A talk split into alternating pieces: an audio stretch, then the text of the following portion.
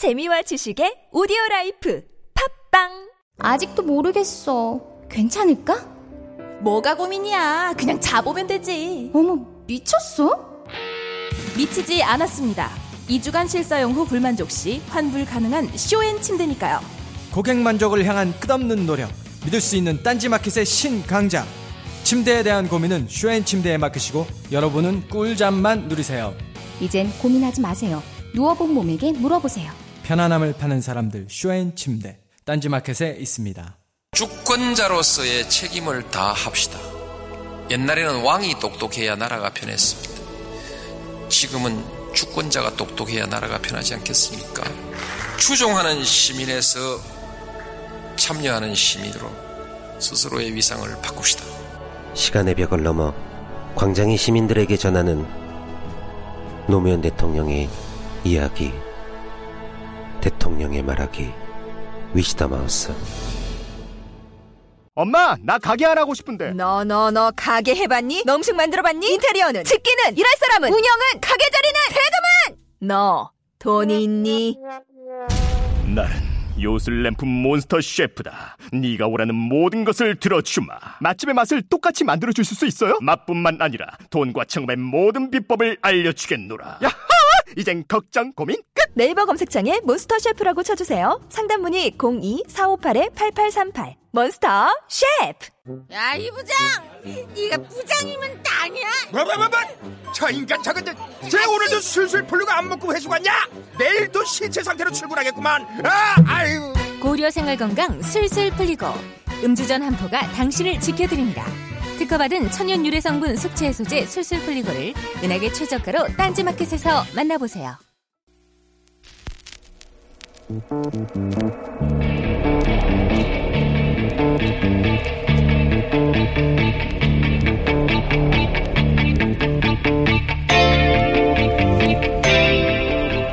안녕하세요 김호준입니다. 에드먼드 버크 보수주의 아버지라 불리는 영국의 정치가 그는 식민지였던 미국이 영국을 상대로 독립을 선포하고 전쟁을 시작하자 영국의 편이 아니라 미국의 편에 서서 당시 영국 국왕 조지 3세를 비판합니다. 왜? 영국의 전통인 자유라는 원칙을 어긴 것은 식민지를 수탈하는 영국 국왕이지 식민지 시민들이 아니기 때문에 자유를 억압하는 왕이 오히려 영국의 전통에 반역했기 때문에 보수란 그런 거죠.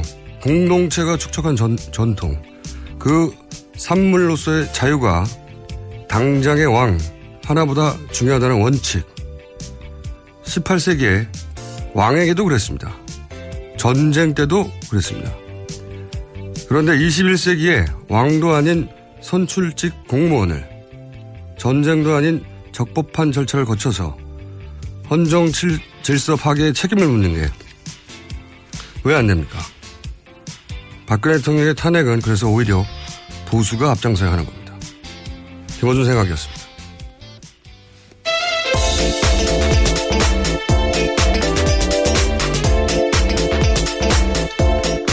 자, 브리핑 시간입니다.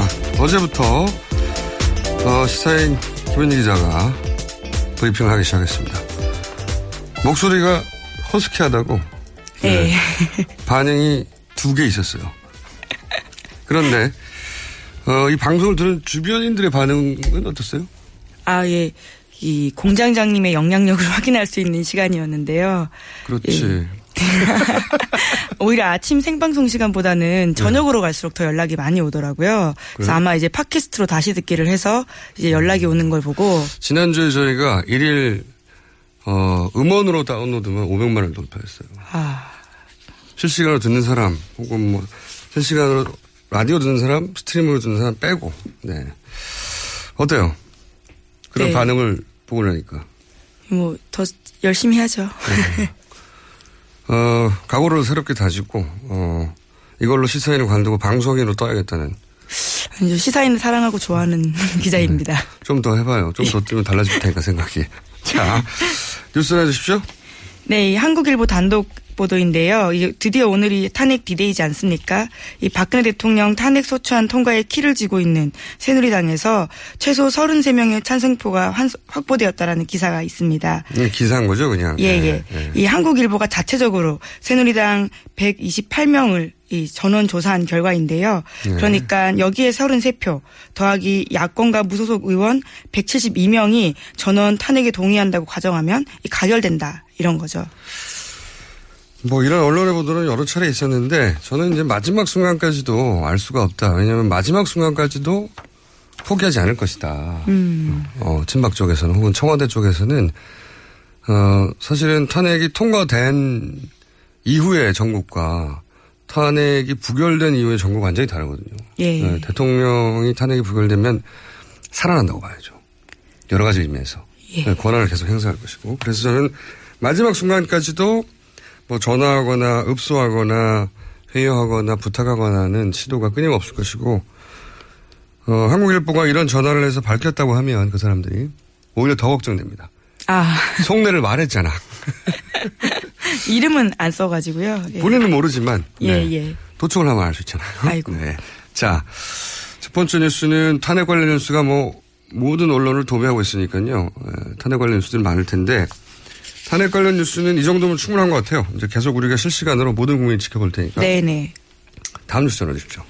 예, 여성 동아와 채널A 단독으로 같이 이제 취재한 내용인데요. 이 청와대 전 조리장의 증언을 계속해서 보도하고 있습니다. 갑자기 등장한 분이죠. 예. 예, 이른 아침 박 대통령에 대한 보고는 금기 사항이었다. 음. 이 지진이 나도 새벽에는 윗선, 즉 박 대통령에게 바로 보고하지 말고 아침 몇 시에 보고하라는 말이 있었다라는 건데요. 음. 게다가 뭐 추가적인 증언도 재밌습니다. 이 박 대통령이 회의나 일부 외부 일정이 없으면 늘 관저에 머물렀다. 또이 박 대통령이 TV 시청을 매우 좋아했다. 평소 혼자 TV를 보며 식사하는 시간이 가장 좋아한다. 뭐 이런 이야기도 했고요. 주말에는 뭐 3인방에 항상 방문하고 최순실 씨와 예. 함께 회의했다 뭐 이런 이야기도 있었고요. 그런데 제가 보기에는 어 그런 보도들이 조리장을 통해서 뭔가 진실이 새로 밝혀진 듯한 착각을 주지만 새로 밝혀졌던 건 없고요. 제가 보기엔 이 조리장에 갑자기 등장한 어 이유는 개인적으로 수정하기에 이 말을 하고 싶었던 것 같아요. 어 세월호 당일날 예, 예. 점심 식사를 청와대 내에서 했다. 예, 혼자 했다라고 나오죠. 네. 1인분, 뭐 본인이 했는 걸 직접 본 건 아니지만 1인분이 들어갔고 비어져서 나왔다. 이렇게 이야기를 하고 있습니다. 이 인터뷰의 목적은 당연히 청와대 내에 있었다는 거를 어, 저리장, 조리장의 입을 통해서 전달하는 게 목적이 같다고 봅니다. 저는. 음. 거꾸로 없었을 수 있는 가능성에 대한 추론을 더 강력하게 하게 되는. 네. 네. 그러니까 이 인터뷰는 점심 먹었다라는 말을 하려고 하는 인터뷰라고 저는 봅니다. 저는. 개인적인 생각이에요. 다음 뉴스는요? 이 JTBC 보도인데요. 이 검찰도 최순실 씨 태블릿 PC로 확인했다. 이 IP 그도 최 씨의 동선과 일치한다라는 제목의 기사입니다. 이 검찰 수사 결과 최 씨 것으로 맞다 이런 결론이라는 보도인데요. 특히 검찰이 해당 태블릿 PC의 IP 주소를 확인한 결과 이 최순실 씨가 이동할 때마다 태블릿 PC로 같은 동선을 따라 움직였다라는 사실을 확인했다는 건데요. 이 최 씨가 독일이나 제주도를 다녀올 때 태블릿 PC가 같은 장소에 있던 사실을 확인했다 라는 겁니다. 아, 이 뉴스가 제가 오늘 뽑은 주시 뉴스입니다. 아, 이거 제가 보기엔 말이죠. 다른 사안들을 전달할 시간이 없어, 제가 이거 하다 보면. 네. 너무 할 얘기가 많아요. 왜냐면, 이 태블릿 PC가, 어, 왜 그렇게까지 문제냐. 어제 JTBC도 거의 뭐 절반 이상을 여기 할애했잖아요. 예, 그렇죠.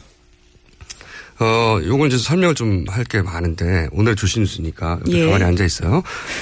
최순실 씨는 전혀 모른다고 했잖아요. 변호인도 그렇죠. 모른다고 하고.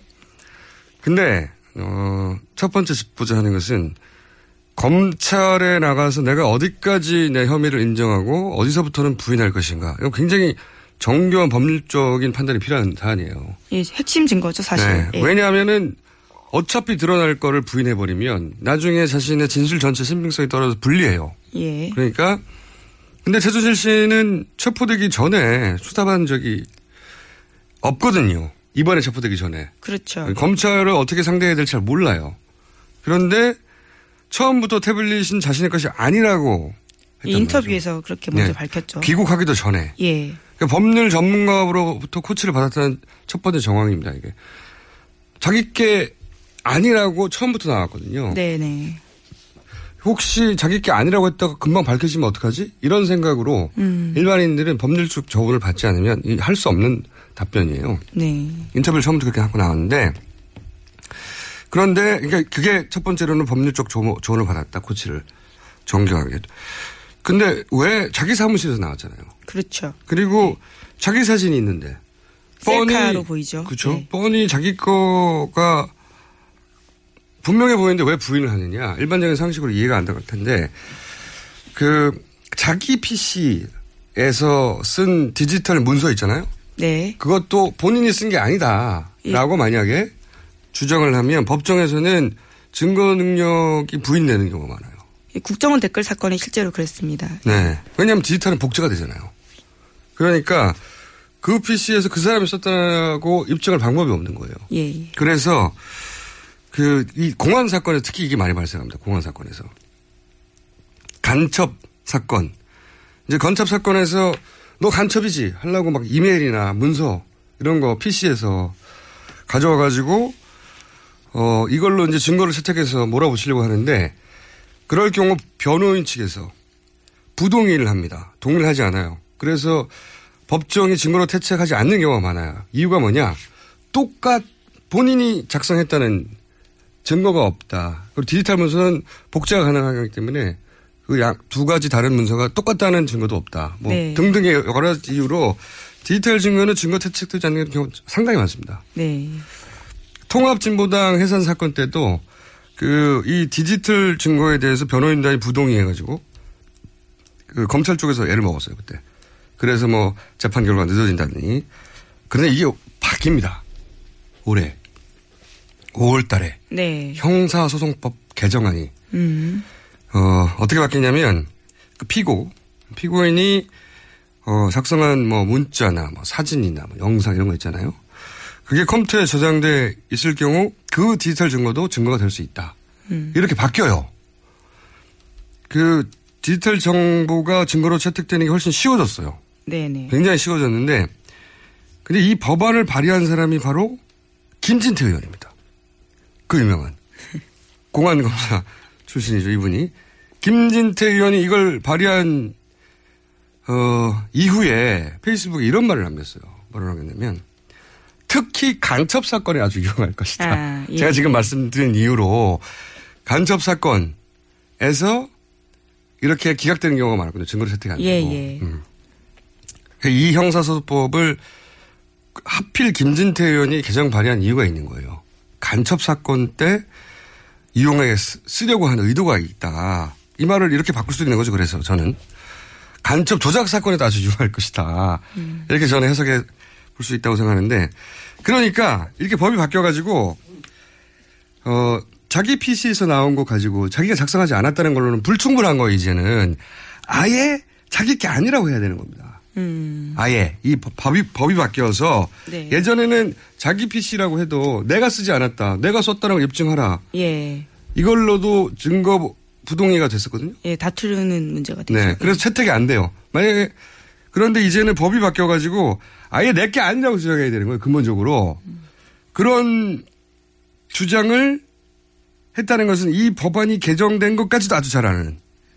그러니까 그러면서 태블릿 자체를 증거로 채택되지 않게 하기 위해서 이 증거 부동의 작전을 한 거다. 그 발언은 그 첫 출발이거든요. 어, 왜냐하면 그 증거가 채택되지 않으면 그 안에 있는 모든 문서 소용이 없는 거예요. 그렇죠. 네. 그러니까 진짜 전문가 대응이 사전에 철저하게 있었고 그 대응 시나리오 하에서 최순실은 인터뷰를 하여 내 게 아니라고 주장한 겁니다. 여기까지가 두 번째고 세 번째 많아요 오늘 할 얘기가 좀 빨리빨리 할게요. 그러면 세 번째 자기 것이 아니라고 법적 대응을 해야 된다고 구상한 사람 있을 거 아닙니까? 예. 그렇죠. 그리고 그 사람은 이렇게 바뀐 공안이 매우 기뻐하는 법 개정도 잘 알고 있는 사람인데 이 사람은 나이가 많은 사람이라고 저는 주장합니다. 왜 나이가 많은 사람이 주장하냐? PC는 자기 게 아니라고 하면 그 PC가 본인 거라는 걸 입증하기 굉장히 어려워요. 그렇죠. 아무래도 사무실에 빈 사무실에 놓고 나왔어요. 여러 사람이 사용한다고 그렇죠. 하면 예. 빈 사무실에 놓고 나왔다. 특히 이번에 태블릿 PC가 거기서 발견됐다는 예, 거예요. WK 사무실요. 그러면 사실 불가능해요. 빈 사무실에 놓고 온 PC가 본인 거라는 걸 입증하는 거는 불가능한데 근데 이게 태블릿이면 전혀 다른 얘기인 겁니다. 태블릿에는 예를 들어 사진을 찍었으면 그 안에 meta tag 같은 게 있잖아요. 그렇죠. 뭐 그 어디서 찍었는지 이 사진이 또는 예를 들어서 카메라 종류에 따라서 화, 화각도 달라요. 음. 그러니까 그 카메라를 들고 찍었는지 아닌지 셀카를 그것도 사실은 파악할 수가 있고요.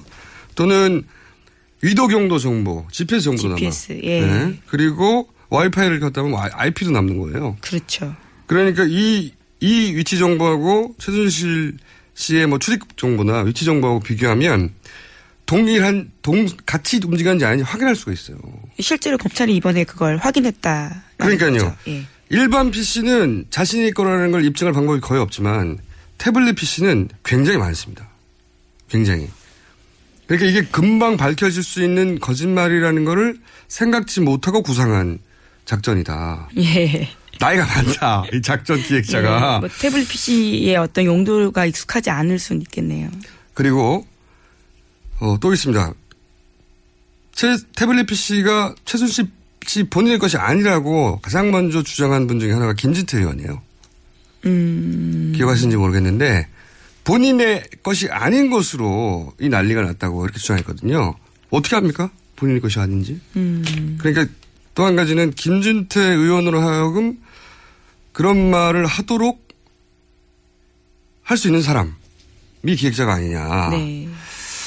또 하나 있어요. 청문회에서 최근에 뭐 고영태 씨가 태블릿 PC를 쓰지 않는다고 말했잖아요. 예. 최순실 씨가. 최순실 씨가 그런 걸 사용하는 걸 본 적이 없기 때문에 아마 못할 거다. 뭐 음. 이런 식의 이야기를 했죠. 이게 상식적으로 말이 안 되는 게 휴대폰이나 태블릿 PC나 태블릿이나 작동을 다 똑같아요. 네. 안드로이드 OS 휴대폰 쓸 줄 알면 똑같이 쓸 수 있어요. 뭐 대단한 게 아니잖아요. 네네. 그 그러니까 갤럭시 핸드폰 쓰면 갤럭시 탭 쓸 수 있어요. 그렇죠. 너무 당연한 건데. 그리고 저희가 그 방송한 적이 있던 승마 관계 제보자도 분명히 그런 얘기를 했습니다. 무슨 얘기가 있었냐면 평소에 최준실 씨가 승마대에 나올 때마다 태블릿 PC를 하나도 아니고 서너 개씩 들고 나왔다고. 어, 예, 예. 서너 개씩 들고 나와서 사람들 쭉 앉아있으면 관람석에서 맨 앞에 가가지고 양팔로 들고 태블릿 PC 잡고 이렇게 막 촬영했다고 음. 그 장면을. 그래서 뒤에 안, 뒤에 앉아있는 사람 안 보이게 말이야. 예, 예. 한참 욕을 하고 왔었는데.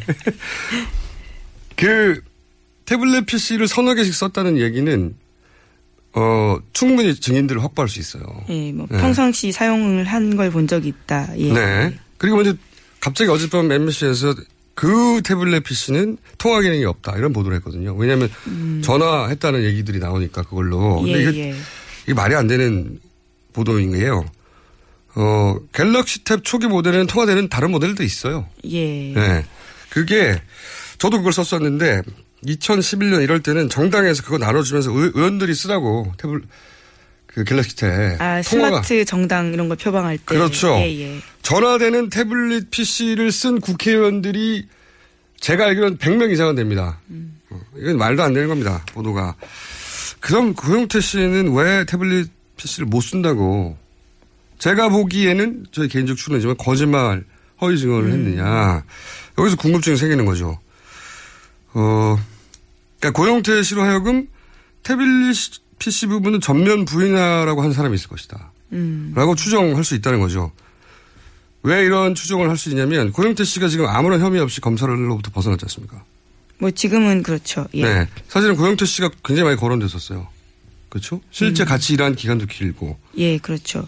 그 완전 이사였으니까요. 지금 완전히 혐의를 벗고 이제 자유 모임이 돼 있잖아요. 어떤 어떤 혐의도 적용받은 게 없어요. 예, 예. 그렇죠?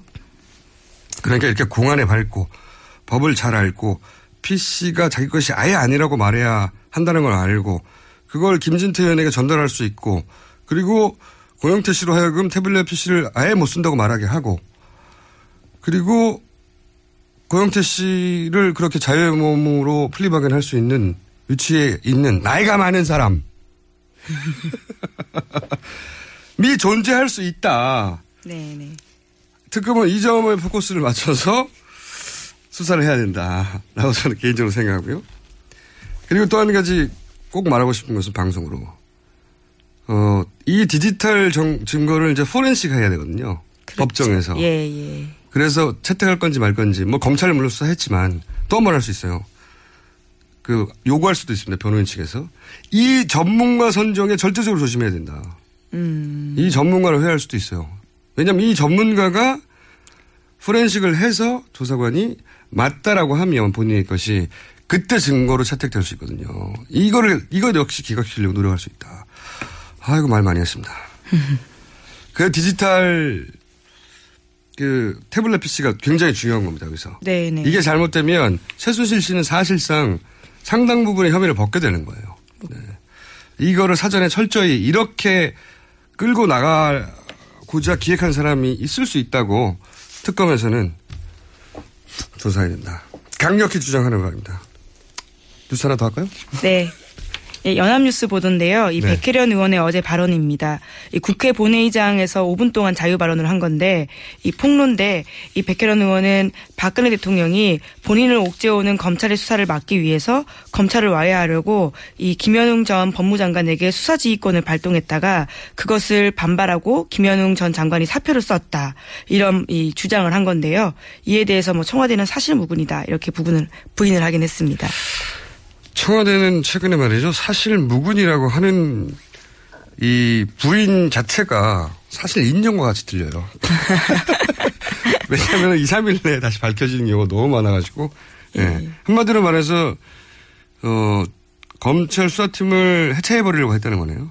그렇죠. 이, 음. 그러, 이, 백혜련 의원의 주장이 맞다면 이, 이 또한 굉장히 놀라운 일인데요. 대통령이 분명히 담화에서는, 대국민 담화에서는 이 성실하게 검찰 수사를 받겠다고 하지 않았습니까? 그, 그 자체도 뭐 어겼죠. 예. 예. 이제 그럼에도 이면에서는 또 이런 식의 시도를 했다라고 한다면 사실이라면 아주 놀라울 만한 일이긴 합니다. 사실로 추정할 만한 과거의 사례가 너무 많죠. 정윤의 문건 때도. 예. 그 어떻게 덮었어요? 철저하게. 완전히 덮어버렸잖아요. 예. 그때는 대통령 힘이 너무 강했고 이 태블릿 PC가 없었거든요. 그래서 우리가 물증을 입증할 수가 없었는데 네. 이 태블릿 PC는 굉장히 중요한 겁니다. 그래서 여러 가지 공격을 끊임없이 하죠. 이 태블릿 PC의 신빙성에 대해서 뭐 입수 과정에 대해서 왜냐하면 입수 과정에 대한 이야기들 중에 뭐 그 경비 아저씨가 누구 어떻다는 일부터 시작해가지고 그렇죠. 예. 또는 뭐 민변을 뭐 어떻게 했다느니 음. 이런 이야기들이 그 기본적으로 아 어떤 세력이 이걸 조작하거나 음. 음모한 것이구나 생각하게 만들고 싶은 거거든요. MBC에서 이렇게 그 삼성에 의하면 이 태블릿 PC는 통화 기능이 없다. 그 태블릿 PC에만 통화 기능이 없는 거예요. 있는 태블릿 PC도 있었어요. 음. 사실은 제대로 보도하려면 거기는 없지만 다른 태블릿은 어, 기능이 있었으니 다른 태블릿을 썼을 가능성도 생각해봐야 된다. 이렇게 보도해야 되잖아요. MBC가 아직도 이런 보도를 하고 있어요. 자, 여하간 여기서 저희가 어, 탄핵일이어서 예, 간단하게 지난 미니 인터뷰 중에 예. 어, 그, 어, 반드시 되짚어봐야 하는 미니 인터뷰를 하나 선정해가지고 전화 연결을 해볼까 합니다. 끝내기 전에 한 달 반 정도 된 것 같은데 뉴스 공장에서 아주 짧게 미니로 린다 김이 청와대를 방문했었다라고 하는 주준의 기자의 주장을 저희가 단독으로 전해드린 적이 있습니다. 어, 해서 탄핵 소추안에 상정되는 날을 맞이해서 제- 저희가 최근에 쭉 했던 인터뷰 중에 다시 그 이유를 짚어봐야 되는 사안들을 쭉 보다가 아 이건 다시 짚어봐야겠다 싶어서 이후에 추가 취재가 이루어진 건지 연결해 보도록 하겠습니다. 여보세요? 네, 안녕하십니까. 네. 한 달 반 전쯤에 린다 킴이 청와대를 최소 6회 방문했다. 이런 짧은 인터뷰 했었는데, 거기까지 딱 했어요. 근데, 당시 이제 더 이상 묻지 않았던 것 중에 하나는 린다 킴은 왜 청와대를 방문했던 겁니까, 그럼? 어, 린다 김과 박근혜 대통령이 오랜 인연이 있습니다. 박근혜 대통령이 야인이었던 시절에 미국 산타모니카에 있는 린다 김 집에 여러 차례 방문했습니다. 그리고 어, 지난 정권이었죠. 이명박 정- 정권과 참여정부 때 린다 김은 어, 그 국방부 국방부 로비스트였음에도 불구하고 일을 하지 못했어요. 그런데 자기 친구가 친한 사람이 대통령이 되자 린다 김이 움직이기 시작된 거죠. 음, 그러니까 아, 무기를 위해서. 린다김과 박근혜 대통령 인연은 오래됐는데 이명박 대통령 때는 린다김의 활동폭이 없었고 어, 박근혜 대통령이 올- 원래부터 알던 사람 당선되자 그때부터 움직이기 시작했다. 음. 예, 예. 어, 그럼 박근혜 대통령이 그렇다고 하더라도 직접 뭐 실물을 볼 사람 아닐 테고 누군가 린다 김의 파트너가 있었을 거 아닙니까? counter partner가? 누구였나요? 초기에는 정윤회였습니다. 정윤회. 네. 어허. 그, 그러면은, 린다 김이 로비를 해준 그 회사는 세간에서 거론되는 로키드 마틴이 맞습니까? 맞습니다. 대답이 참 짧아요. 맞습니다. 그러면은, 정윤회 문건 사건 이후로는 정윤회 씨는 이제 전면으로 내서 물러났잖아요. 2014년인가? 그러면 그 이유는 어떻게 됐죠? 그 이후에는 최순실 씨가 직접 관여했습니다. 최순실 씨가. 그러면 최순실 씨가 로키드 마틴을 직접 상대했다는 얘기인가요? 그렇습니다. 대답이 참 짧아요. 그럼 최순실 씨와 로키드 마틴이 직접 만났나요? 만났습니다. 만났어요? 언제, 어, 뭐, 구체적으로 몇 월에 만났나요? 지난 5월, 지난 5월, 지난해 5월부터 어, 9월까지 집중적으로 만났습니다. 지난해 5월부터 9월까지. 그러면 이 직접 만났다고 하는 것은 관련 뭐 증인 혹은 증언을 확보를 했습니까? 그렇습니다. 대답이 참 짧아요. 좋아요. 그렇다니까. 그러면 그렇게 지난해 5월부터 9월까지 직접 어, 집중적으로 만나서 어, 성사시키고자 했던 그 사업은 성사시켰나요? 성사가 됐습니다. 대답이 정말 짧아요. 좋아요. 규모는 성사된 사업의. 규모는 수십조 단위입니다. 무기라는 게 어, 계약을 합니다. 어, 차세대 전투기 사업만 해도 계약 금액이 8조 5천억 원입니다. 예를 들면 예를 들면 예. 예. 어, 관리비가, 어, 비행기 관리비가 30년간 총액으로는 3배에서 5배가량 듭니다.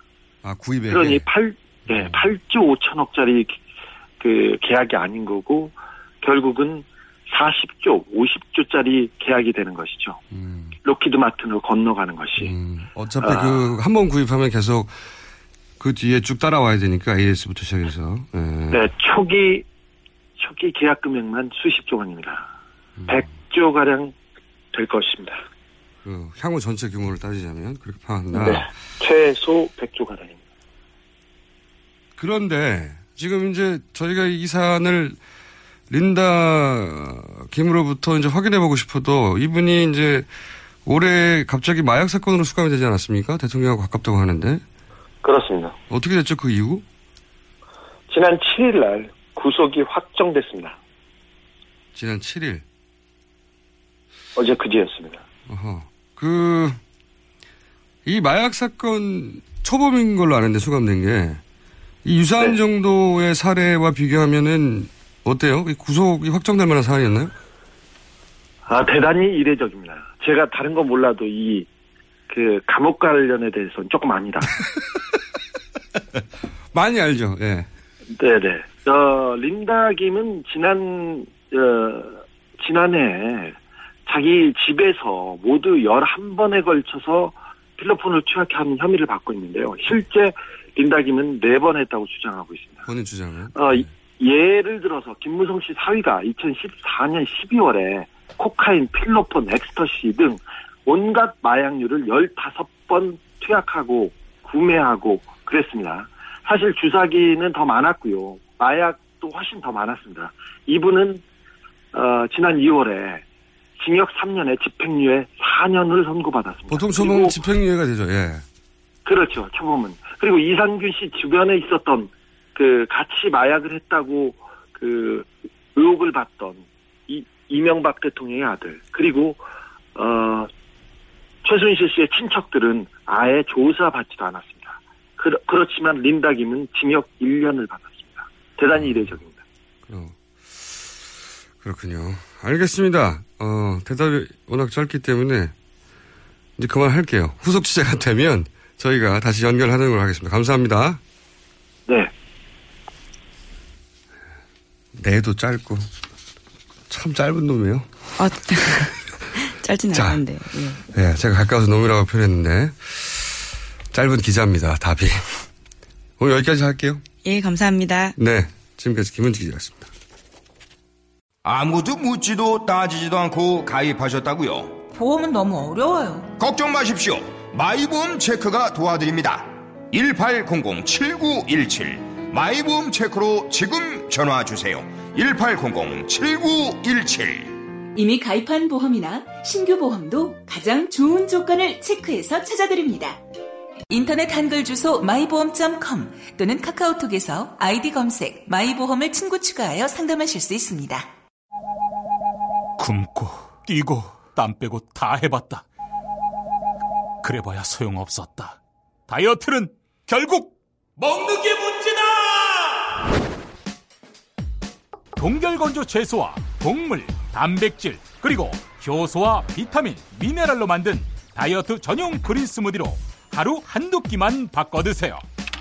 검색창에서 비타샵을 검색해 주세요.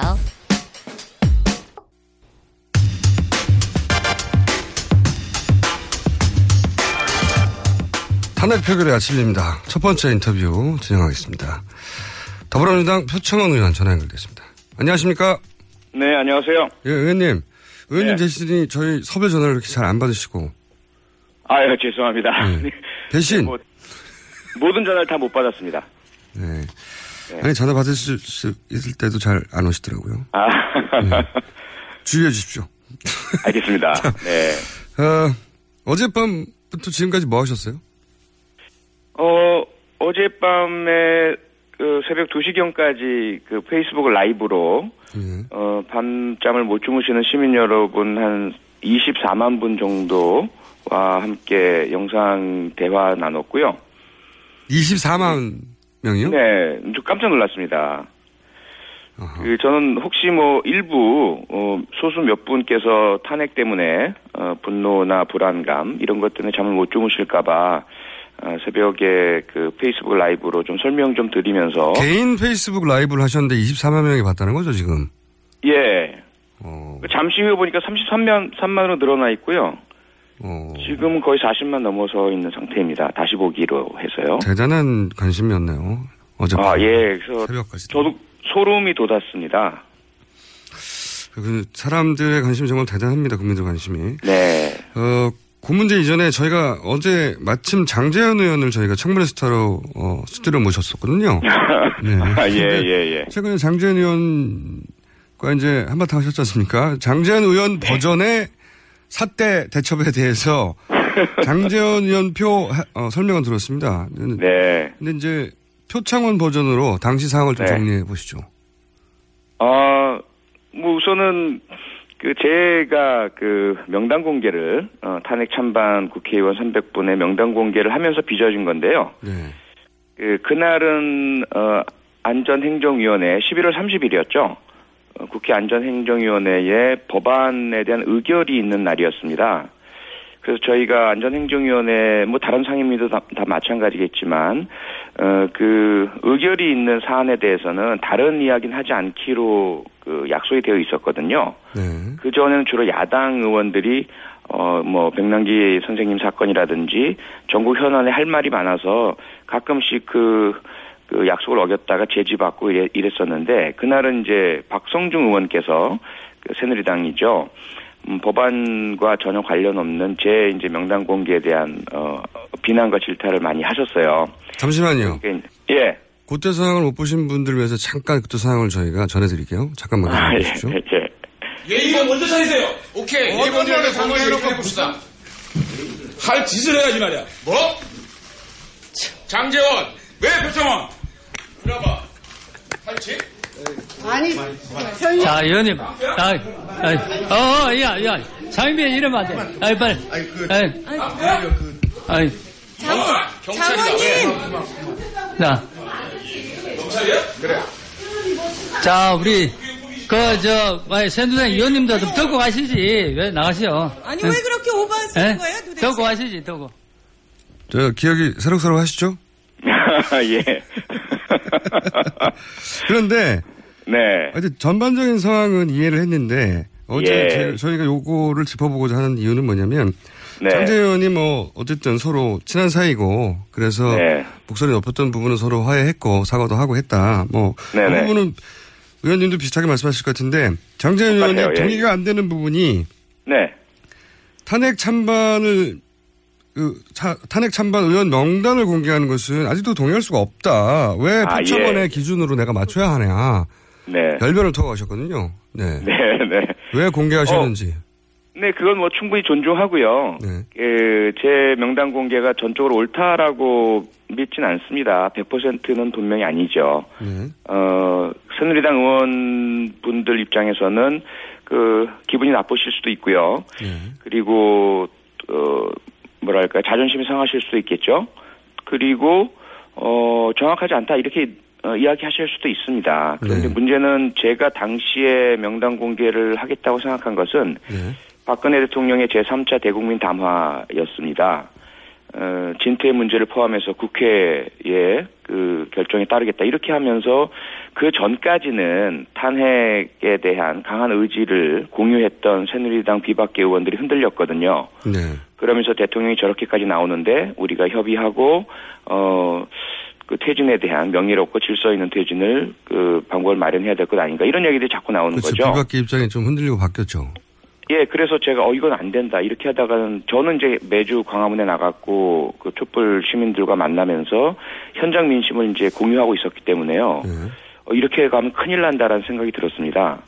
그래서 어 그 순간 그 전까지는 모두 어, 의미가 없다라고 봤고요. 의미가 없다기보다는 뭐 그 순간에서는 그래서 3차 담화 이후에 어, 입장이 바뀌시는 분들 같은 경우 어, 조금 다시 되돌아오셨으면 좋겠다라는 생각에 그 시점에서의 탄핵 찬반 혹은 주저 어, 이러한 분류를 제가 하- 한 것이고요. 그러면서 혹시라도 제가 오류가 있다면 바로 수정해 드릴 테니까 알려주십시오라는 그런 그 안내 공지 도 함께 했죠. 음. 흔들리는 비자, 비박계를 좀, 어, 한편으로는 도와주는 거죠, 이게. 오히려. 저는 그렇게 생각했는데 이제 그 상대방에서는 기분이 나쁘실 수는 분명히 있습니다. 네, 근데 어쩔 수 없는 선택이었다. 네네. 음, 기분 나쁜 것에 대해서는 어, 사과할 수 있지만 그때는 필요한 행동이었다고 지금도 생각하시는 거죠. 네 그렇습니다. 그런데 이제 그렇게까지 해서 어, 굉장한 우여곡절 끝에 오늘 표결의 날이 됐습니다. 현재까지 민주당이 파악하기로는 그리고 의원님이 파악하기로는 가결 가능성을 어느 정도로 보십니까? 99% 저는 그렇게 파악하고 있고요. 99%. 가결 가능성은요. 네. 음, 다만 이제 그 몇표 어, 차이냐, 얼마, 얼마나 압도적이냐, 이게 이제 문제가 될 것 같습니다. 어, 가결이 된다고 보시는 거군요. 네. 네, 그렇습니다. 언론에 따라서는 뭐 반반이다, 끝까지 포기하지 않는다, 혹은 뭐 몇 표 모자랄 수도 있다, 뭐 넘어도 몇 표 안 된다, 뭐 이런 분석도 있지 않습니까? 네, 뭐 다 의미 있는 분석들이고요. 다들 근거가 있으실 것으로 생각이 됩니다. 그런데 일단 제 그 판단은 어 최종적으로 저희가 그런 논란과 그런 어, 갈등과 아픔을 겪으면서 그 300분 의원 전원의 탄핵 관련한 입장을 마지막으로 확인한 것이 네. 공개적으로 탄핵 찬성 의사를 밝힌 분이 202분이었습니다. 202분. 네. 그 안에서 물론 이탈표가 있을 수도 있겠죠. 공개적으로는 탄핵 찬성을 밝히셨는데 실제 공개적이라는 건 어디서 공개적으로 밝혔다는 거죠? 어 주로 언론이고요. 아, 언론을 통해서. 예. 그 다음에 이제 일부는 그 공개해도 좋다라는 그 음. 지역 구민과의 문자 메시지 인증샷을 이제 확보하고 있는 것들도 있고요. 음, 그렇군요. 음, 뭐 이런 부분들입니다. 그래서 확실하게 확인된 분이 202분이거든요. 변하지만 않는다면, 네. 그렇죠. 예. 어, 그리고 뭐 일부 이탈표가 있다 하더라도 대단히 미미할 수밖에 없고요. 왜냐하면 아마도 나중에 부결이 되면 그 지역 구민들이나 국민들께서 어, 투표에 대한 그 확인 요구를 하실 것으로 어, 예상이 되고요.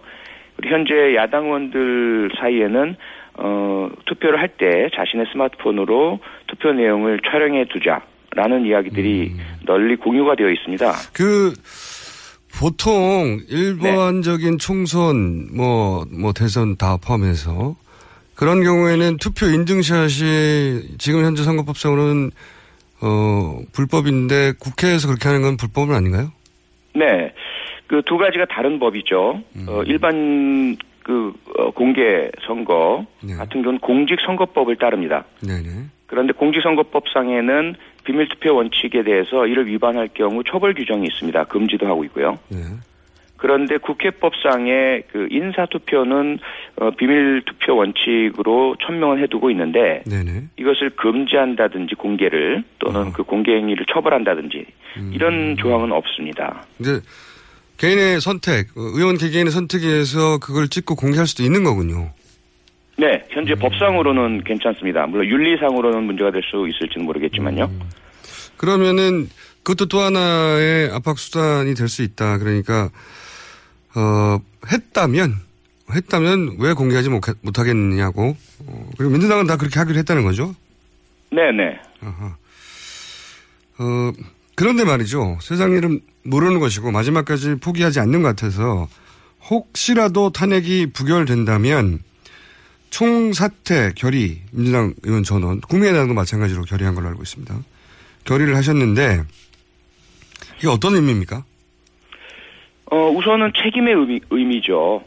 그, 부결의 책임을, 어, 상대방에게만 돌려서는 안 되는 상황이고요. 어쨌건 우여곡절을 겪었지 않습니까?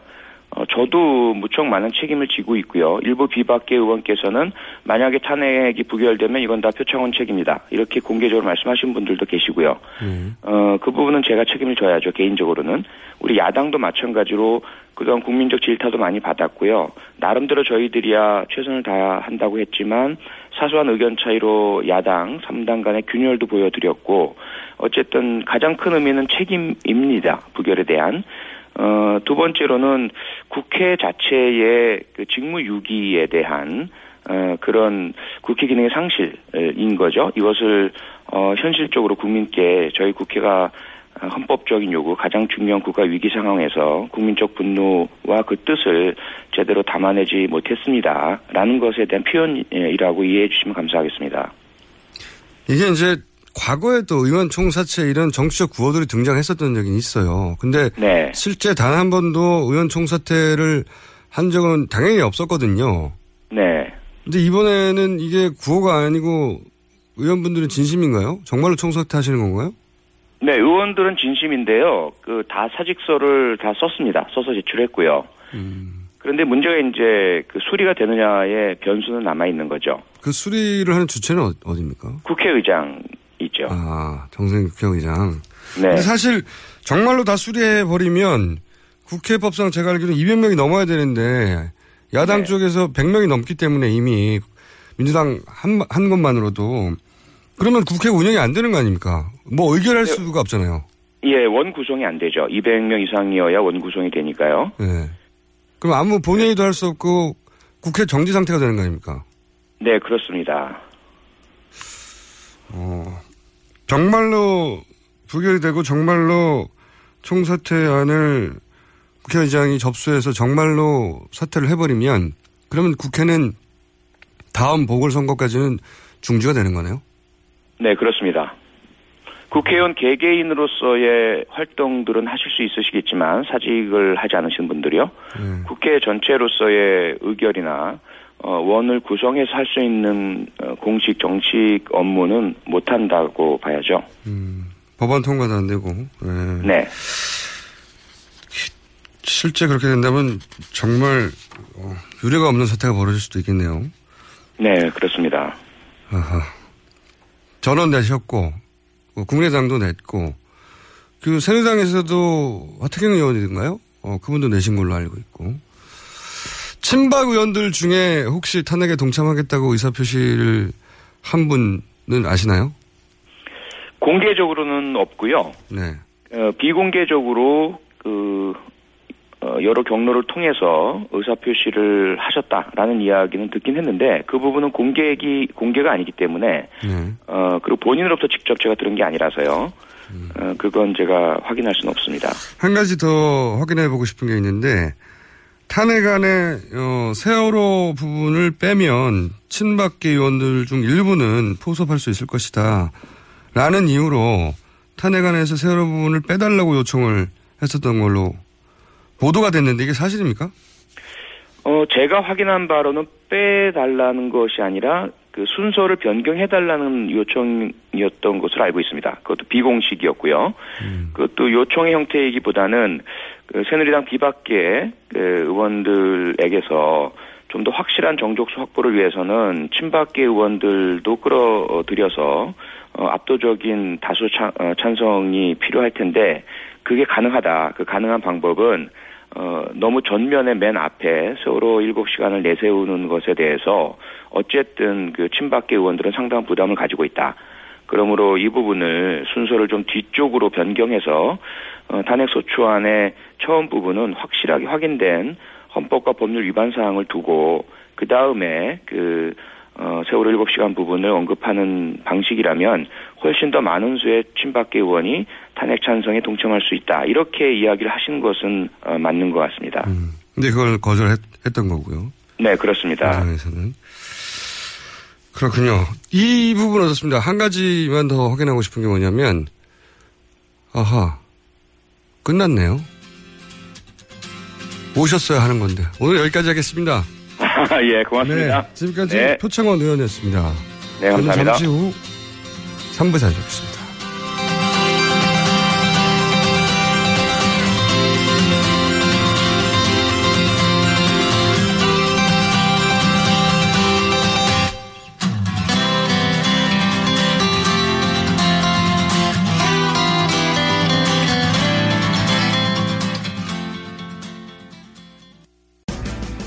우리 동네에서 일어나고 있는 다양한 소식들을 전하고 모두가 마을을 활용할 수 있도록 도와드리겠습니다.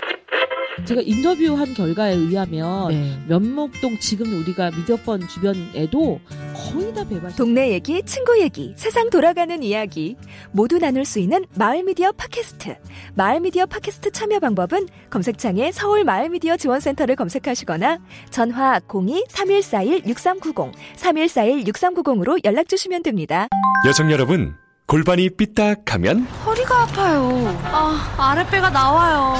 골반이 바로서야 건강도 아름다움도 바로섭니다. 바디로직을 입으세요. 토크밴드의 입체적인 탄력이 틀어진 골반을 바로잡습니다. 간편하고 확실한 골반 교정 타이즈. 바디로직. 삐딱한 남성 골반에도 역시 바디로직. 바디로직의 효과를 못 느끼셨다면 100% 환불해드립니다. 자세한 환불 조건은 홈페이지를 참조하세요. 태산이 높다 하되 하늘 아래 메이로다. 오르고 또 오르면 못 오를 리 없건만은 사람이 제 안이 오르고 뇌만 높다 하나니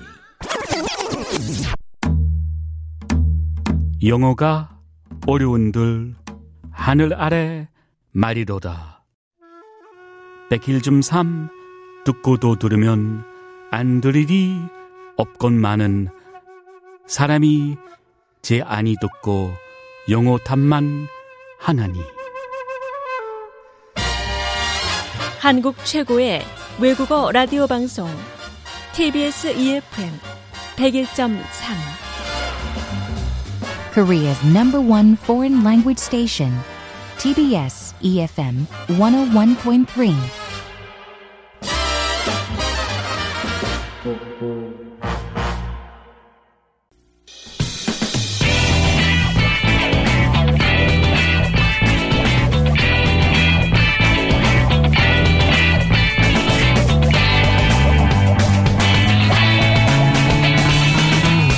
김어준의 뉴스 공장.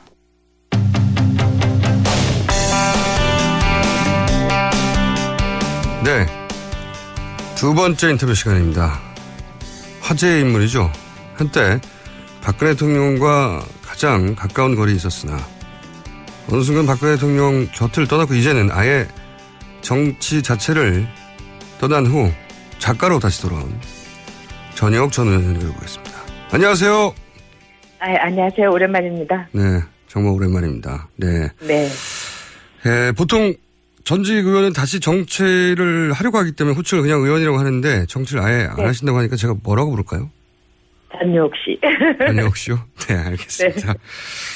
어, 그 책 내용이 네. 그 박근혜 최순실에 대한 고발 이 정도로 제가 알고 있는데 아직 책을 못 봤어요. 근데 이 책을 쓰기 시작하신 게 언제예요? 이 최순실 사태 이후인가요? 어, 제가 그렇지는 않고요. 한 4년 동안 틈틈이 책을 아. 써놨어요. 왜 그러냐면은 이 박근혜 대통령의 이 시대라는 것은 사실은 우리 사회에서의 그 모든 것의 그 적폐가 그대로 드러날 것이다. 저는 그런 예감이 있었기 때문에 어, 이 책을 쓰자. 그래서 써놓긴 했는데 과연 이 책이 이제 어, 세상에 햇빛을 볼 수 있을까에 대해서는 음. 저는 반신반의했습니다. 또 하나는 그냥 무능한 정권으로 끝나기를 바라기도 했어요. 왜냐하면은 이 최순실과 그 모든 검은 장막 뒤에 그 실체가 음. 드러나는 것은 박근혜 대통령의 수치를 떠나서 우리 국민 모두의 음. 모멸감을 갖게 되는 참담한 상황이기 때문에 음. 그런 마음도 있었기 때문에 굉장히 복잡합니다. 그래서 그간 써놨던 원고에 또 이런 상황에서 제가 거의 절반은 다시 다 손을 봐서 그렇게 내놓은 책입니다. 아, 틈틈이 쓰신 책이군요, 이게. 갑자기 쓰신 네, 책이 네. 아니라. 그건 아니에요. 그렇군요. 그, 박근혜 정부에 대해서 제가 최근에 인터뷰를 봤는데, 여러 번. 네. 어, 두려웠다는 말을 몇 번 하셨어요. 근데 그런 말을 하신 이유가 박근혜 대통령이 자신에게 반대하는 사람을 그 제압하기 위해서 동원하는 수단, 뭐 혹은 그 잔혹함, 이런 걸 지켜봐 왔고 잘 알기 때문인가요? 왜 이런 말씀을 하시는 건지. 두 가지가 있는데요. 저는 일단 이제 1970년도 후반과 어, 80년대 초반에 대학을 다녔어요. 네. 그때 이제 유신 독재의 끝을 보았던 거죠. 음. 얼마나 가혹한가를. 네. 그래서 제 상상력이 다른 이 시대를 사- 살던 분보다는 음. 상상력이 아니라 아마 예상에 가까웠을 거고요. 그리고 이제 그 박근혜 대통령을 옆에서 보면서 그 권력에 대한 그 집착이라든가 또 권력에 대한 이해도 나름의 이해도가 우리가 상상할 수 없다는 거는 저는 느꼈습니다. 음. 그리고 정부가 출범을 할 때 민정수석부터 시작해서 하다못해 그 김용갑 전 의원께서도 민정수석은 절대로 검찰 출신을 쓰지 말아라. 네. 이런 말을 했는데도 불구하고 민정수석부터 총리까지 다 검사 출신이었습니다. 그리고 그 검사 출신들이 하는 언행이라든가 또는 박근혜 대통령이 그동안에 하는 이야기 또는 정권의 그 속성을 볼 때 이거는 완벽한 공안 통치고 1970년대에 타임머신을 타고 돌아갔구나. 그런 점에서 제 공포와 두려움이 체득이 됐고 또 실제로 제가 그동안에 뭐 협박이라든가 뭐 여러 가지 그 상황 같은 거는 제가 감수하고 감내해야 된다고 생각을 했습니다. 그래서 그냥 집에서 가만히 있었죠, 뭐. 네. 구체적으로 제가 이제 이런 네. 질문을 드리는 이유 중에 하나가 뭐 검찰, 경찰, 사법부 여기까지는 충분히 누구나 할 수 있는 이야기인데 그런 기관들을 동원해서 압박한다. 근데 이제 네. 보이지 않는 어둠의 권력까지 총동원 이런 말씀하셨는데 어 국정원 혹은 뭐 범죄 집단 이런 정도로 상상하면 되는 겁니까? 어둠의 권력? 그렇죠. 네. 그렇습니까? 제가 이 질문을 드린 이유가 있어요. 저도 박근혜 대통령 주변을 오랜 시간 탐사 취재하면서 어떤 사건 실체에 다가가면 다가갈수록 아 무섭다. 제가 네. 타고난 성격상 정말 겁을 안 먹는 편인데 아이고 오싹하다 하는 경험을 몇 번 한 적이 있거든요. 그래서 혹시 그런 걸 보거나 듣거나 뭐 아는 사람이 보면 모르는 사람은 안 보이는 것도 보이니까 그런 경험을 직간접 하신 게 있으신가 싶어서. 어, 있죠. 그리고 어, 저도 사실은 겉모르고 살았던 사람이에요. 그러나 제가 박근혜 정권을 경험을 하면서 저는 뭐 아시다시피 노무현 정권에서도 굉장히 그, 제, 그 조사를 한다든가 이런 거를 제가 느꼈죠. 그런데 그때도 제가 좀 두렵긴 했습니다만은 그 두려움이 박근혜 정권에서 느낀 것보다는 덜했어요. 그래서 그게 제가 한나라당에 들어가서 제 정열과 또 뭐 제가 갖고 있던 돈도 많이 쓰고 이러면서 제가 원했던 세상을 만들려고 했던 제가 얼마나 순진했나 그런 게 참 슬펐던 기간이었습니다. 그, 왜냐면 그런 경험을 직접 해야만 이해할 수 있는 게 있거든요. 굉장히 무섭거든요. 그, 그리고 그런 걸 알면 이제 생활 자체가 달라지게 되는데, 이 정치를 멀리하고 조용히 사신 게 그런 영향이 아니었나 싶어가지고.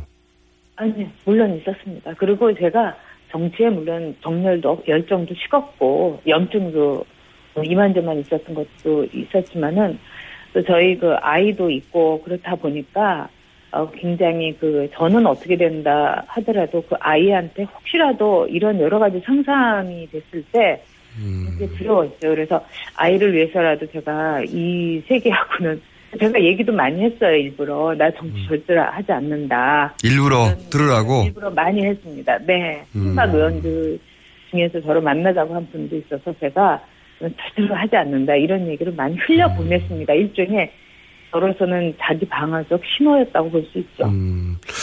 어떨 때 가장 무서우셨어요? 뭐 어떤 경험을 하셨길래? 뭐 집으로 날아오는 이런 통지 같은 것도 있었고요. 제 계좌 같은 거를 이제 빚어다는 음. 그런 것부터 시작해서 이제 협박 메일도 많이 왔고요. 그다음에 그걸 모르겠어요. 제가 제가 너무 예민해서 그런지 모르겠습니다만 가령 지하철을 갈 때 한산한 역 같은 데가 있잖아요. 네. 어, 근데 제가 내리고 타는 건 알잖아요. 네네. 근데 특히 저희 그 동네 이렇게 왔을 때 그 누군가가 이렇게 따라오는 듯한 느낌을 제가 몇 번 받았어요. 미행이요? 그래서 제가 일부러 머리도 좀 기르고 뭐 그런 생각을 했, 그런 시도를 했죠. 예. 뭐 여러 가지 듣고 보고 하다 보니까 이제 그런 생각을 하셨군요. 네. 왜냐하면 이게 남들이 들으면 잘 실감이 안 되었는데 저는 실감을 들을 수 있거든요. 그럴 수 있을 겁니다. 음. 그 다음에 직접 스튜디오에 오셔서 좀 더 구체적으로 얘기를 하기로 하고 최근 있, 있었던 일 중에 어 아실 법 할 것 같은 이야기 몇 가지 여쭤보면 이틀 전 청문회에서 김기춘 전 비서실장이 최순실에 대해서 어 그동안 알지도 못한다고 전면 부인하다가 이름은 들었다 정도까지 인정했는데 네. 네. 김기춘 전 비서실장이 최순실을 모른다고 보십니까? 그분은 모른다고 하시기에는 너무나 그 뛰어난 분입니다. 제가 그래서 봤을 때 네. 그분처럼 머리 회전이 빠르고 그 다음에 동서양의 그 고전에도 조예가 깊고요. 네.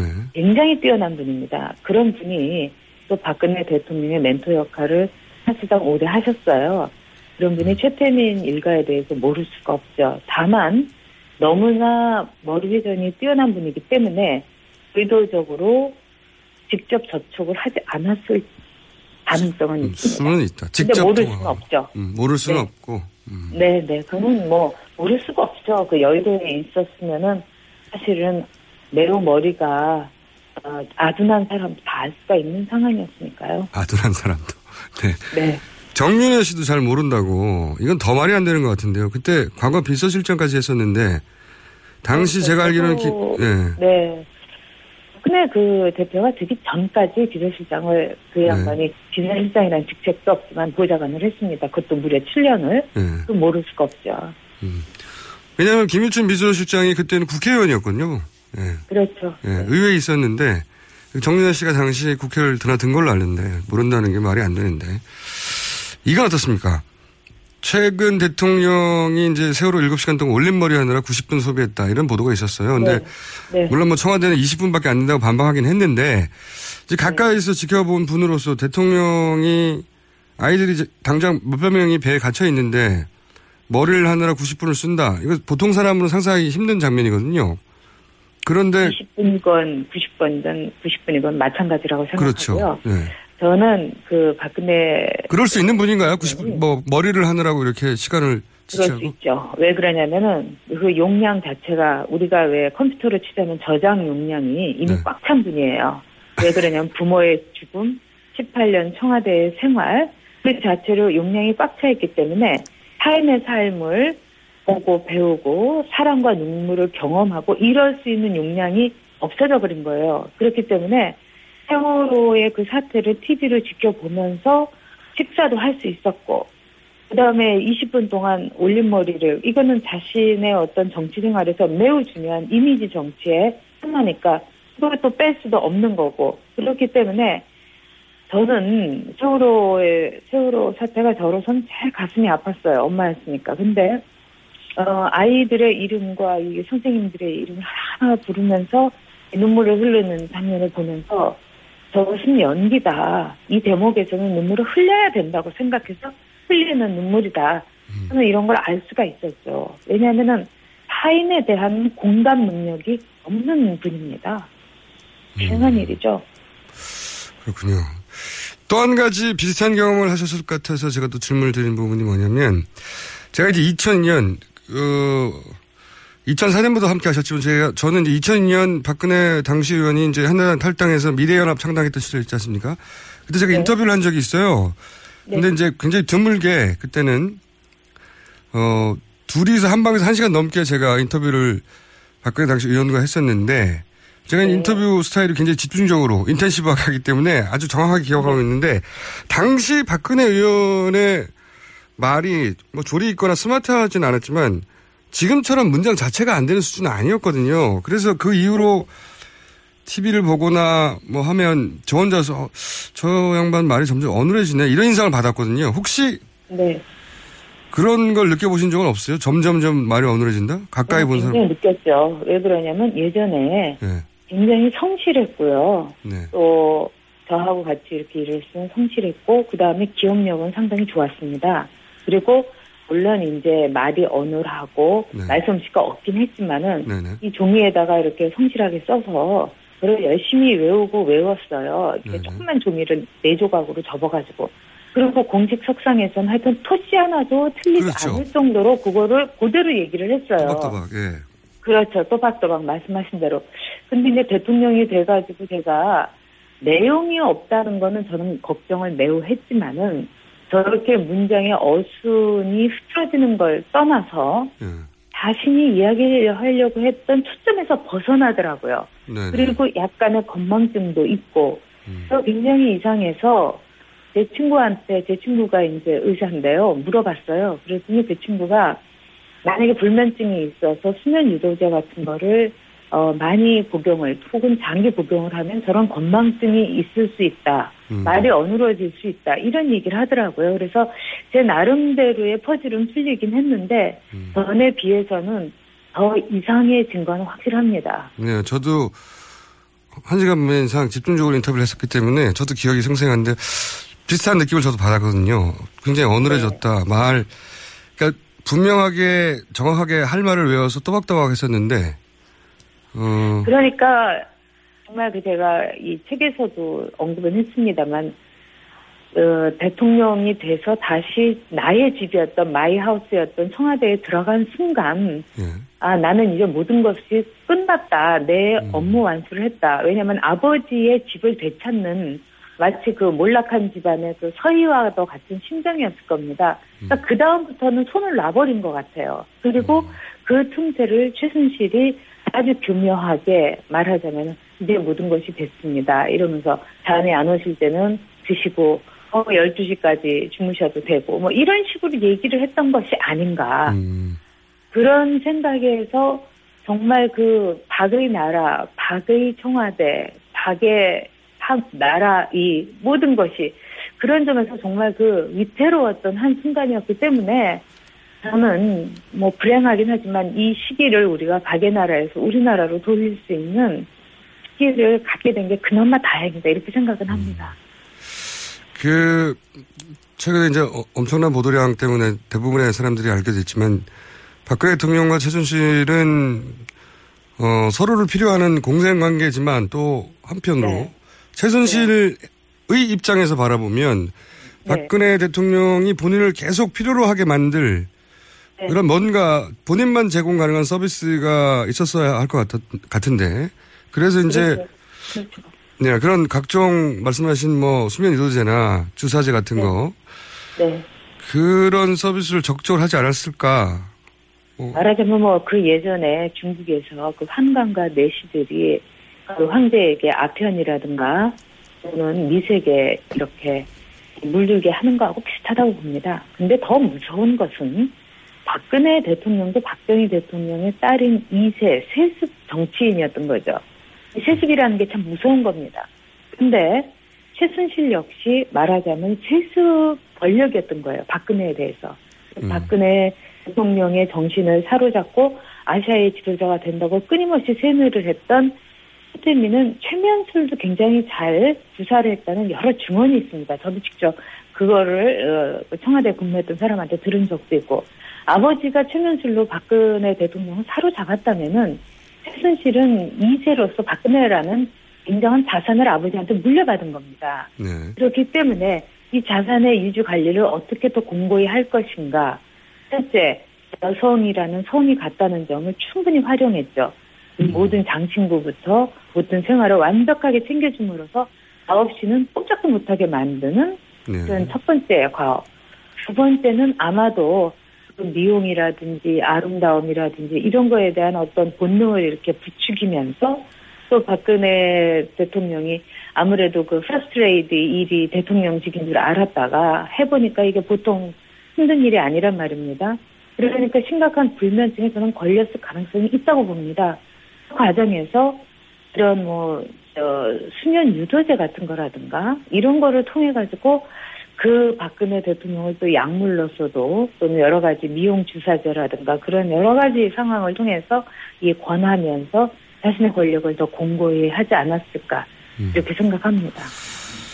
음, 가까이서 보신 분으로서 이제 그런 추론을 하시는 거고 네. 최근에 제가 이제 보도된 인터뷰를 여러 번 봤는데 개인적으로는 가장 인상적이었던 게 이 보수에 대한 평가예요. 이제 본인이 한때 보수 정치인 중에 이제 가장 뭐랄까 화려하고 날카로운 말 글로 이제 진보 진영을 공격하셨던 분인데 제가 기억하기로 유시민 전역 100분 토론 대단했죠. 예, 기억하는데 네. 그런데 이제 최근 인터뷰를 보면 우리나라 보수 정치에 대해서 정치적 소견이 바뀌었다 이렇게 표현하기보다는 한 사람이 인간으로 이 세상을 보는 시각이 좀 달라졌다 그런 인상을 받았거든요. 어떻습니까? 뭐 저를 잘 모르시니까 네. 저도 네. 아마도 그 김효준 선생님 내부에 보수도 있을 거고 진보도 그렇죠. 있습니다. 네. 저도 그렇습니다. 여성 문제에 대해서는 매우 진보적인 생각을 갖고 있고요. 네.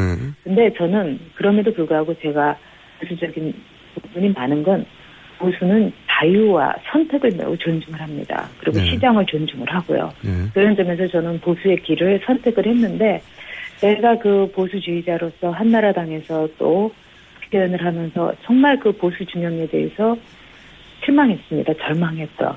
그 사람들은 진짜 보수의 그 본질을 모르고 있더라고요. 공부도 안 했고 그리고 보수의 길을 간다는 게 얼마나 눈물겹고 처절하고 힘든 길인가에 대한 생각도 없고요. 정말 세월호에서 아이들을 구해내지 못한 것은 진보 진영의 문제가 아니라 보수의 치욕입니다. 적어도 보수는 유능하긴 했어야 되죠. 행동하긴 했어야 되죠. 그런 점에서 또 보수들이 굉장히 오염됐다는 점, 그런 점에 대해서 제가 매우 실망을 했다는 거죠. 그리고 박근혜라는 하나의 그 인물에 대해서 충성하는 것이 마치 보수의 본질인 것처럼 절대로 그렇지 않습니다. 보수주의자들은 이념과 가치에 대해서는 자기의 로열티를 가지지만 어떤 인물에 대해서는 절대로 로열티를 갖지 않습니다. 저는 그래서 사람에 대해서 충성한 적이 없습니다. 앞으로도 그럴 일이 없겠고요. 그런 점에서 제가 몹시 절망했다는 그 표현이죠. 음. 시간이 거의 다 돼서 한 가지만 더 여쭤보겠는데, 근데 이제 정치인도 아니시기 때문에 네. 곤란하실까봐 안 드리려고 하다가 얘기를 나누다 보니까 오히려 다시 이야기하고 싶지 않을까 싶어서 제가 마지막 질문으로 드리는 건데, 과거에 저랑 인터뷰하실 때였어요, 사실은 이게. 네. 노무현 대통령이 고졸이 가령의 대통령은 컴플렉스가 없도록 대학을 나오는 게 좋다. 이런 얘기를 했다가 이제 큰 논란이 일어났는데, 네. 그때 저랑 인터뷰하다가 그렇게 된 거죠. 예. 기억하시죠? 아니에요. 저그 인터뷰에서 제가 얘기는 했습니다만 그 이야기는 제가 2년 전인가 노무현 대통령이 이제 대통령 되셨을 때 유인태 수석한테 음. 당신 좋은 대학 나와서 뭐 그런 거지 이렇게 했다는 그 보도를 보고 제가 월간조선인가 신동아에 글을 쓴 거예요. 글을 쓰고 나서 다시 아무런 했구나. 예. 네, 아무 문제가 안 됐어요. 근데 제가 저는 노무현 대통령이 매우 매력적인 인물이라는 것을 인정을 합니다. 그래서 제가 좀 궁금한 건 이겁니다. 네. 최근에 이제 아드님 인터뷰를 보다가 네. 아, 지금은 좀 생각이 달라지셨을 수도 있겠다 싶어서 여쭤보는 것 어떻게 생각하세요? 아니 저는 생각 달라진 게 아니고요. 네. 기본적으로 볼 때 노무현 대통령이 대학을 못 나왔다 이 문제를 제가 얘기한 게 아니었고요. 네. 왜 대학 나온 사람에게 그렇게 컴플렉스를 가지냐. 음. 대통령 됐으면은 그걸로 모든 성취고 정말 대학원 내 박사나 이 모든 사람들보다도 얼마나 국민들에게 선택받았다는 그런 자부심으로 저는 일하기를 바랬습니다. 그리고 저는 학력에 대해서 한 번도 제가 편견을 가진 적은 없어요. 하도 그런 점이 어, 강조가 돼서 그렇지 저는 제가 국회에 있을 때 어, 보좌관 중에 두 명이 고등학교 출신이었습니다. 저는 학력을 보지 않고 뽑았어요. 그리고 보좌관, 즉 4급도 오전 출신인 사람이 제 4급 보좌관이었는데 국회에서는 아마 제가 유일했을 겁니다. 음, 그래서 좀 저는- 와전된 부분이 네. 있다. 뭐 어떻게 보면은 정치인이었을 때라면은 제가 어, 그런 생각을 하지 않고 그런 표현을 하지 않았을 수 있죠. 왜냐하면 정치인이라는 것은 모든 것에 몸을 사려야 되고 하지만 그때는 제가 자유로운 한 개인으로서 글을 썼고 정말 제 기본 뜻은 뭐 대학 꼭 나온 사람이 대통령이 돼야 된다는 게 절대로 아니고 저는 그런 점에서 김대중 대통령은 상당히 그 좋았다고 봅니다. 그런 모든 것에서는 벗어난 분이니까 그런 점이 아쉬웠다는 얘기를 한 거니까요. 그건 뭐 제가 뭐 거기에 대해서 이렇쿵 저렇쿵 얘기하기는 좀 뭐하네요. 저는 정말 그 어, 이 학벌에 대해서 그런 건 없었습니다. 제 친구들도 그렇고 알겠습니다. 뭐 제가 그런 생각을 갖고 살아온 사람도 아니고요. 답답한 얘기였죠. 예. 알겠습니다. 그러면요. 다음에는 네. 꼭 스튜디오 나와주세요. 제가 직접 뵙고 여쭤보고 싶은 게 많거든요. 눈을 맞추고. 아니 뭐 이제 제 타입은 아니신 것 같은데. 오늘 여기까지 하겠습니다. 네, 감사합니다. 네. 지금까지 본인을 저녁 씨라고 어, 불러달라고 하시는 전 새누당 아니죠 한나라당 의원이었습니다.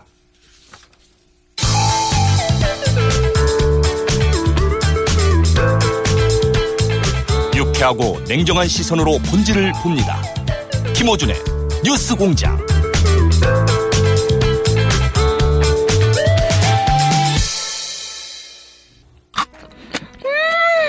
맛있어. 너무 맛있어.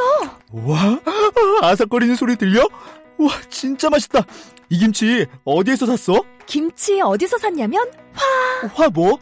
무슨 김치라고? 그러니까 어디 김치냐면 바로 화. 뜸들이지 말고 빨리. 도대체 어디 김치야? 화통 김치. 화통 김치라고.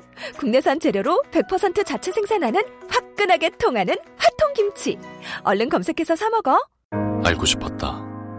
주목받는 자리에서도 고요해질 수 있는 방법을. 속도를 높이는 이유와 천천히 달려야만 볼 수 있는 것들에 대해. 누구를 웃게 해야 하는지, 무엇과 손잡아야 하는지. 지금 당신은 되고 싶었던 당신인가?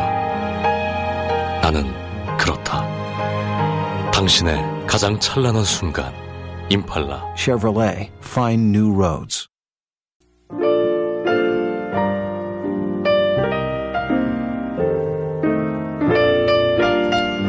네, 짧은 AS 주진우 기자에 대해서 이렇게 얘기했네요. 일관성 있는 짧은 대답, 신뢰가 간다. 그냥 말이 짧은 겁니다. 네, 제가 이 얘기하다가 갑자기 말이 짧은 놈이라고 표현했는데 네, 친해서 놈이라는 표현에 기분이 상하신 분도 있다면 계속 기분 상해하시기 바랍니다. 자, 어, 농담이고요. 어, 주준희 기자였고요. 표창원 의원님에 대해서 이제 인터뷰 반응이 많네요. 멋지다고. 이혜원 의원 귀국했나? 예, 굉장히 많은 분들이 관심 가지셨는데 저희가 직접 문의했습니다. 오늘 새벽 5시 15분에 인천공항에 도착하여 현재 무사히 예, 국회에서 회의 중이라고 표결 참결 참여 이상한 거 없으니까 걱정하지 마시고요. 자, 여기까지 하겠습니다. AS.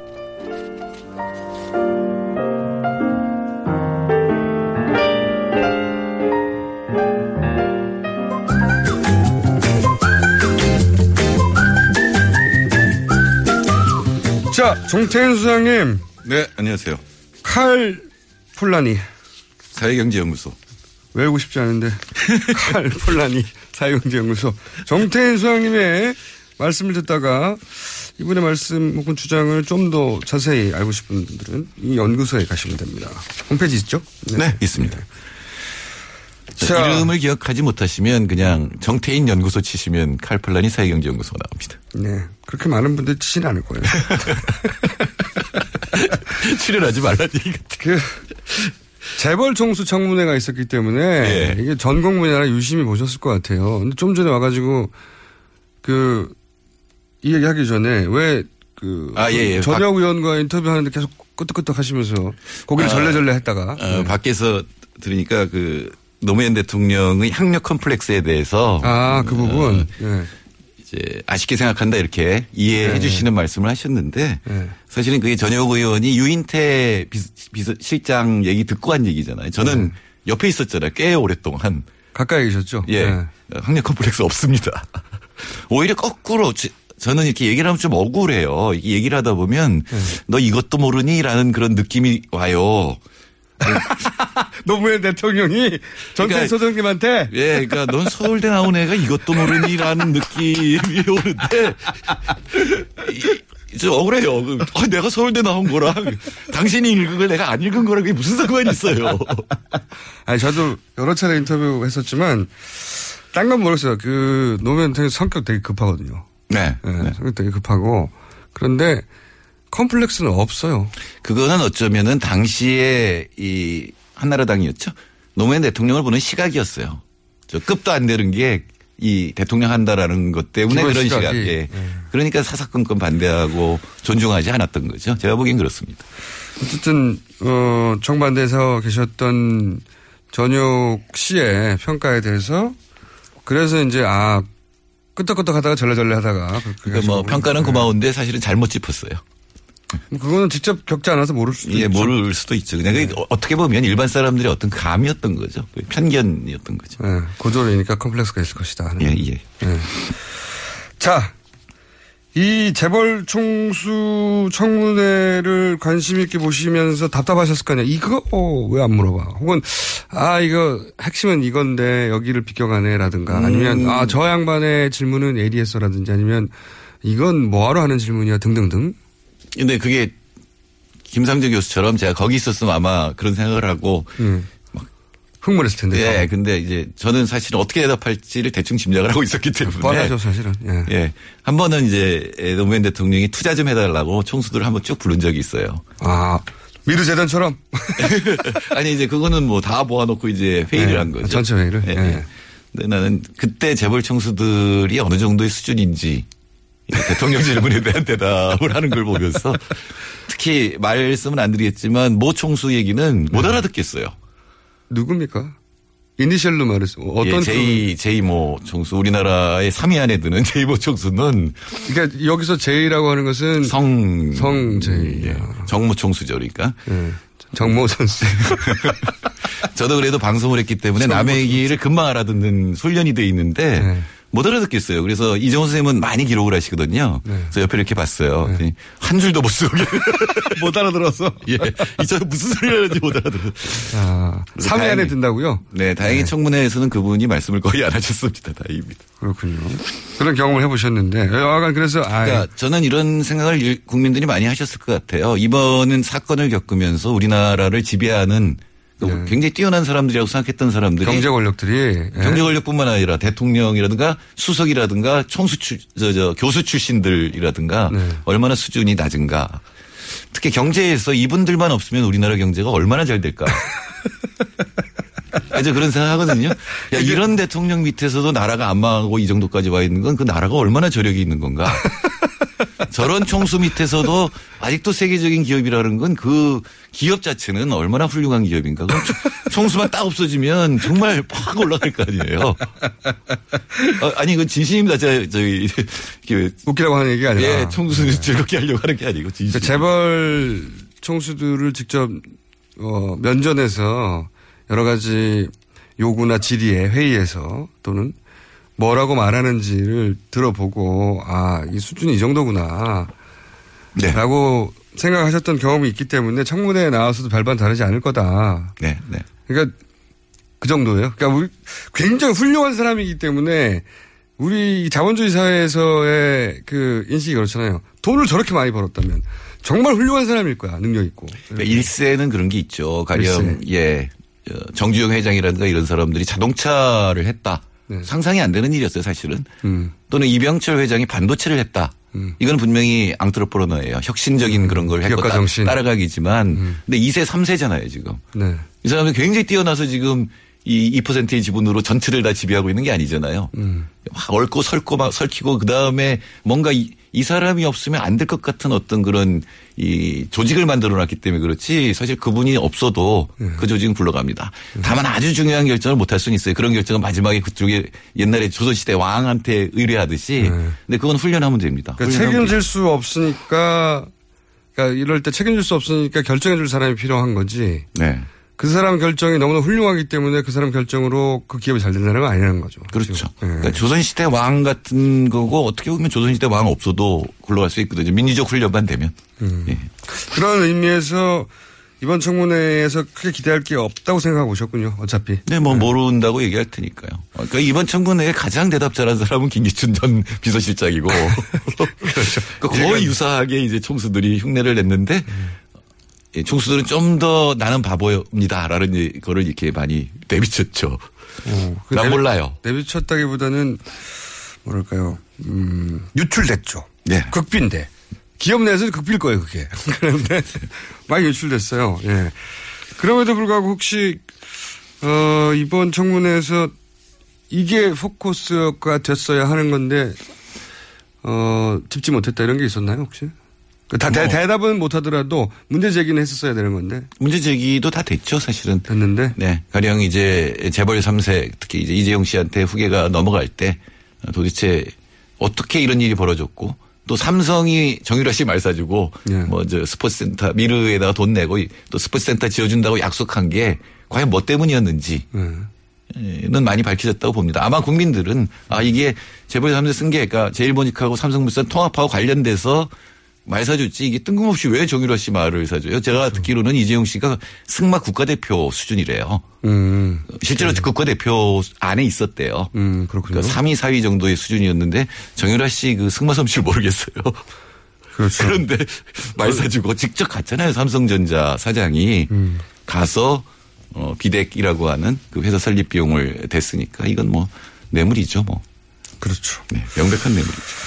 어, 이건 어떻습니까? 그, 뭐, 하여튼 삼성이 그런 식으로 정윤아 씨에게 직간접으로 지원한 게 300억 가까이 된다고 하니까요. 네. 어마어마한 돈을 개인에게 준 거죠. 네. 어쩌면 특검하면 더 나올지도 몰라요. 그렇죠. 우리가 지금 언론을 통해서 네. 조사 없이 언론을 통해서 드러난 게 거의 그 정도인데. 사실 이재용 씨 입장에서 보면 그 껌값이잖아요. 이번에 그, 이 삼성물산을 통해, 아, 저, 저, 예, 삼성물산을 통해서 제일, 어, 생- 삼성생명과 삼성전자를 전부 지배하게 됐기 때문에 네. 뭐 몇십 조의 이익을 봤다고도 볼 수 있으니까. 300억짜리 껌을 드셨구나. 비싼 껌을 드셨는데. 자, 이거 어떻습니까? 주진영 전 하나투자증권 대표 발언이 상당히 화제가 됐습니다. 네네. 그 발언은 또 어떻게 보셨어요? 예, 뭐, 어, 주진영 이사는 재벌들의 행태를 봤잖아요. 사장으로서 가까이서 봤죠. 예, 예, 네. 예. 그리고. 본인이 생각하기에 이거는 통합하면 안 된다라고 본인의 뜻대로 보고서를 썼는데 네. 그걸 갖다가 또 이제 하나 위에 있는 사람들이 그 다시는 그런 거 쓰지 말아라든가 그러니까 삼성- 그만둬야 뭐 된다라든가 예를 들어 삼성증권에서 그걸 썼는데 삼성에서 뭐라고 하면 이해가 가요. 예, 예. 근데 왜 삼성 이익을 위해서 하나그룹이 나서주냐. 그래서 명언을 했잖아요. 이게 무슨 조폭 조직들 같다고. A 조직, B 조직, C 조직이 있는데 그들의 이익이 걸리면은 그러니까 모두 승계해야 되니까 그들의 이익이 걸리면 서로 돕는다. 근데 사실은 KCC도 마찬가지예요. 삼성물산이 자사주 팔때 그걸 상당히 비싸게 사, 사줬거든요. 물론 나중에 더 이익이 있을 거라고 생각했겠지만 그거 사주는 것도 사실은 이 조폭들의 의리죠. 재벌들끼리 서로 그리고 의리. 기업 논리로만 본다면 비싸니까 사지 말아야 되는데. 그렇죠. 비싸게 사주거든요. 네. 네. 이제 문제는 이제 국민연금이죠. 이건 기업도 아니고. 조폭 조직도 아닌데 그걸 해결할 수 없기 때문에 기업들은 서로 서로 말씀하신 대로 네. 아, 당신들도 나중에 승계해야 되잖아. 암묵적 담합이죠. 네, 되는데 국민연금은 이게 국민들 돈이란 말이에요. 그렇죠. 이거를 해결하려고 사실상 300억을 쓴 게 아니냐 말 사주고 이런 의혹이 있는 거죠. 그렇죠. 실제로 해결됐지 않습니까? 그러니까 주가가 삼성물산 주가가 떨어지는데도 기여했고 그때 막 팔아서 네. 그다음에 불리한데도 통합시켜줘서 결국은 삼, 삼대 승계가 되게 했는데 왜 국민연금이 그 일을 하느냐 이걸 갖다가 이 사람들이 마지막으로 할 수 있는 얘기는 국민 경제를 위해서 네. 이 삼세 승계가 돼야 이 한국이 한국 경제 발전한다 이 얘기를 해야 되거든요. 그걸 누가 판단하는데 그걸 왜 자기들이 판단을 하느냐라는 왜. 그러면서 뭐 따지면 뭐 언론에 따라 다르지만 3천억이기도 하고 5천억이기도 한 아니 당장 몇천억 손해를 보면서 왜 그렇게 하는데 누가 네, 그리고 그 결정 과정도 굉장히 불투명했다는 거는 이건 밝혀야 되는 거죠. 특검에서 밝혀야 되는 문제. 누가 그런 권한을 줬는데 되물어야 되는 것이고 그돈 배타내야 되는 겁니다. 이거 관련된 사람이 다. 네. 당시에 그 결정과 관련이 있을 때는 보건복지부 장관이 문영표 씨였어요. 근데 이 사람이 메르스 때문에 그만두잖아요. 네. 4개월 뒤에 바로 그 국민연금 이사장으로 가요. 징계를 받아야 되는데 책임이 물러나야 되는데 네, 사실은 완전히 매장될 수도 있는 거잖아요. 메르스를 초기 안 막아가지고 결국 난리가 났지 않습니까 나라가. 결국 똑같아요. 백건희 정- 정부도 위기가 닥치면 없어져요. 정부가 없어져. 그러다 갑자기 이제 나중에 나타나서 뭐 개혁하겠다는 하여튼 그 당사자였는데 그만뒀다가 다시 바로 그 국민연금 이 문제를. 해결하러 간. 네. 아, 수습하러 간 거죠. 이제 끝난 다음에 이제 국민연금 이사장으로 간 거죠. 맞습니다. 그, 한 전형을 보여줬죠. 한 단면을. 그러니까 다른 증권사들은 다 여기 찬성해줬기 때문에 말을 안 하는 거고 이분만 사실 반대를 했기 때문에 어, 사실은 이런 말을 할 수 있게 된 거죠. 조폭이라고. 네. 네. 네. 그리고 원래 주진영 씨가 굉장히 그 깐깐한 사람이에요. 그래요? 아, 그, 저기, 주정환 동국대 교수 아들이죠. 우리나라의 첫 세대 경제학자고, 음. 농업 경제학자로서 굉장히 깐깐한 분이 계십니다.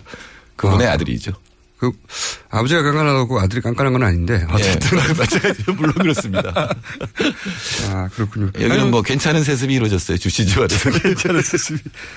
이분이 화제가 됐고 어 재벌 총수들의 수준이 드러났고 그리고 대- 답변을 하지 않았지만 대부분 중요한 문제들은 거론됐던 네. 청문회였다. 어, 그런데 이제 뭐 한 번 불렀다고 해서 다시 부르지 말라는 소리 법은 없거든요. 네. 그래서 3, 4차 청문회에 다시 이재용 씨는 불러서 이 미진했던 부분을 확인할 필요는 있을 것 같고 그렇습니다. 알겠습니다. 오늘은 여기까지 해야 될 것 같습니다. 감사합니다. 네, 감사합니다. 정태인 소장님이었습니다.